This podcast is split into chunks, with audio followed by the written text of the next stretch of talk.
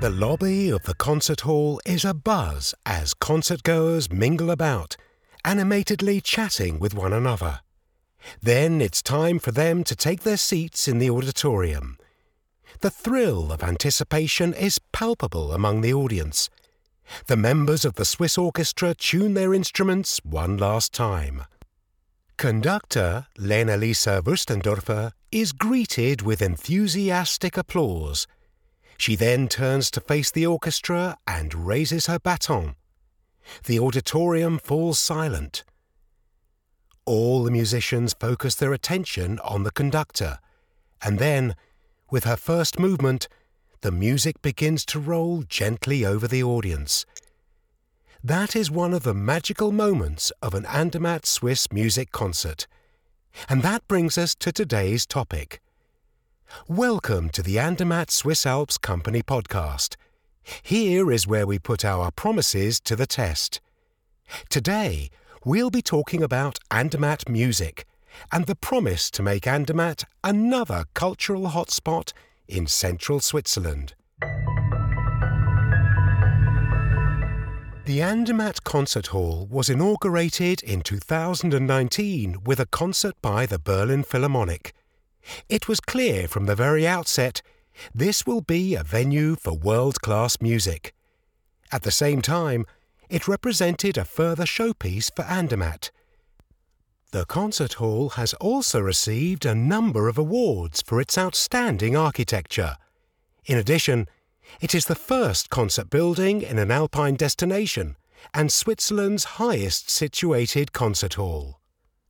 Despite its young age, the concert hall ushered in a new era on the 1st of June 2022 when Lena Lisa Wüstendörfer came to Andermatt with her Swiss orchestra. Since then, it has been the Andermatt Concert Hall's residence orchestra with Lena Lisa Wüstendörfer as the artistic director of Andermatt Music, and the program that the concert hall presents throughout the year. Lena Lisa herself has had a meteoric career. The highly sought after conductor is rarely to be found where all the others are, in the mainstream. But we'll get to the programming in a moment. Much more interesting is the question of why Lena Lisa took on the position of artistic director in Andermatt. Ich liebe die Herausforderung. I love a challenge. That's why it immediately appealed to me when I was contacted by the Andermatt Concert Hall and the plan to set up a year round season. In most cases, the concert business works in a fairly precise manner in cities. The season runs from September to July, followed by a summer break. Some months are good, others less so. That's roughly the way it is in all cities. But no one had ever before figured out how a concert schedule should work in the mountains. It is, of course, out of the question for us not to play during the summer. It's one of the high seasons. That's why we decided to take the phrase year round operation literally, and we now perform every month. The Andermatt Concert Hall is a real gem. The architecture creates unusual perspectives and offers unusual views of the alpine environment while listening to a concert. With its many large windows, the building affords a sense of openness which continues inside as well, since there is no direct backstage area. This means that the audience is seated very close to the musicians. For Lena Lisa, this is a one of a kind experience. Ich denke als Dirigentin. Every time I perform as conductor in Andermatt, I realize that I'm closer to the audience than anywhere else. The first row is just 1.5 meters away from me and on the same level as I am. It is a very particular type of playing, almost like a symphony orchestra giving a private concert. That means that listening to a piece in the Lucerne Culture Congress Center is a different experience than listening to it in the Andermatt Concert Hall. In the Lucerne Culture Congress Center, the audience sees what's happening at the front of the stage from a distance. In the Andermatt Concert Hall, the audience can see everything in great detail, as if under a magnifying glass. That means interacting with the music is an entirely different manner. It's very up close and personal. That's where the emphasis lies in the concert hall. That also has to do with the seating, among other things. At symphony orchestra concerts, the audience sits in tiers around the stage. That provides every seat with a good view of the orchestra and close proximity to the musicians. For chamber concerts, the audience is seated at ground level in the orchestra section. Seating at folk concerts is at tables, and audience members can even enjoy a drink during the performance. Initially, the concert hall programming was the responsibility of a three member creative team from the UK. That was before the entire world was shut down by the coronavirus. When concert halls slowly began relaunching their schedules, the UK team was replaced by Lena Lisa and the Swiss Orchestra. The cultural critic Roman Kühne writes for various publications. He has kept close track of the concert hall's development from the very beginning. On the one hand, I was disappointed when the Brits were let go.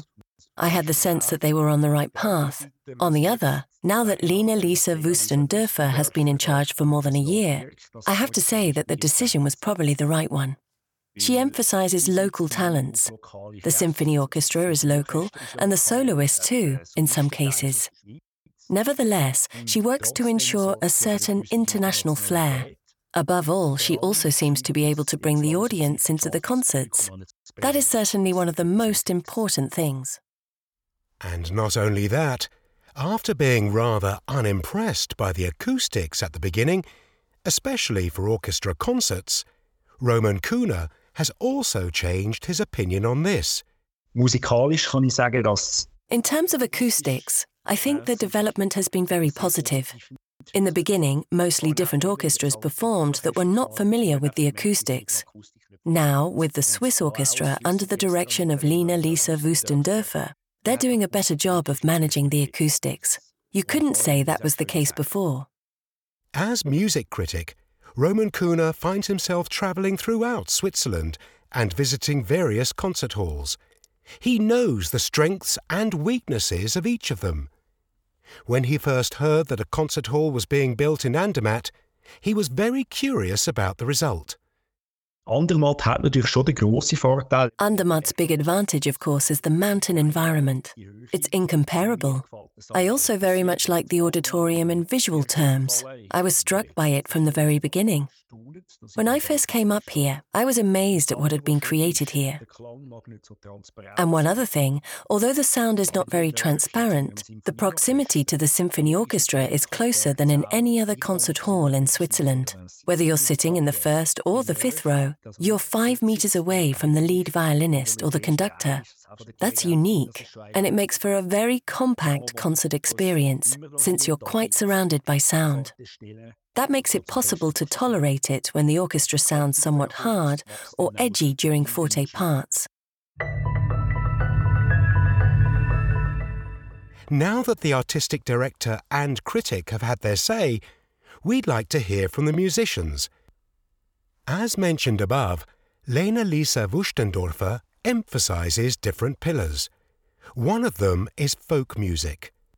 Frankie Gehrig is from Andermatt and plays the accordion in various lineups.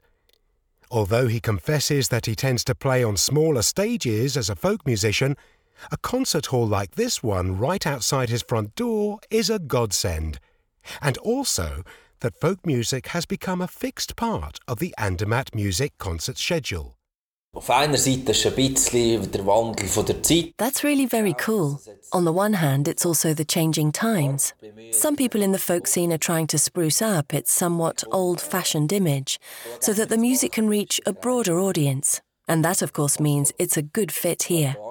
The size of the room is also terrific, and it can be used in a variety of ways. I think it's great that Lena Lisa has the courage to make it a reality.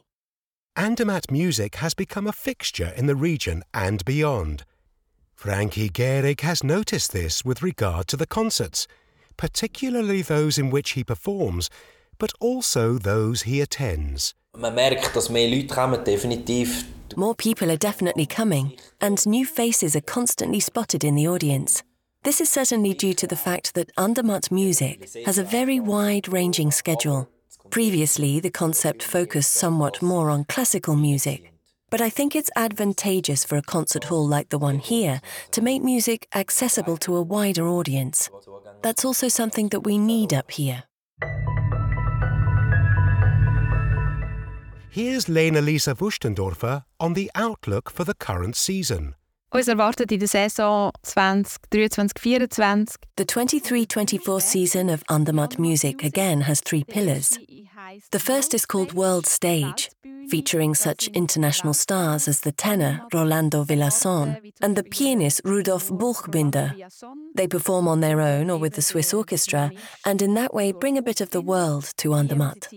The second pillar is the Swiss Orchestra's program, which resurrects gems of Swiss symphony music for rediscovery by the audience. The third program pillar is called Local Roots, which presents new folk music from central Switzerland. This will feature very diverse lineups from the exciting music scene. That was from today's Andermatt Swiss Alps Company podcast. Here is where we put our promises to the test. If you're interested in learning how the destination in the heart of Switzerland is continuing to develop and would like to hear our stories, then subscribe to us. You can also leave a rating if you liked this podcast.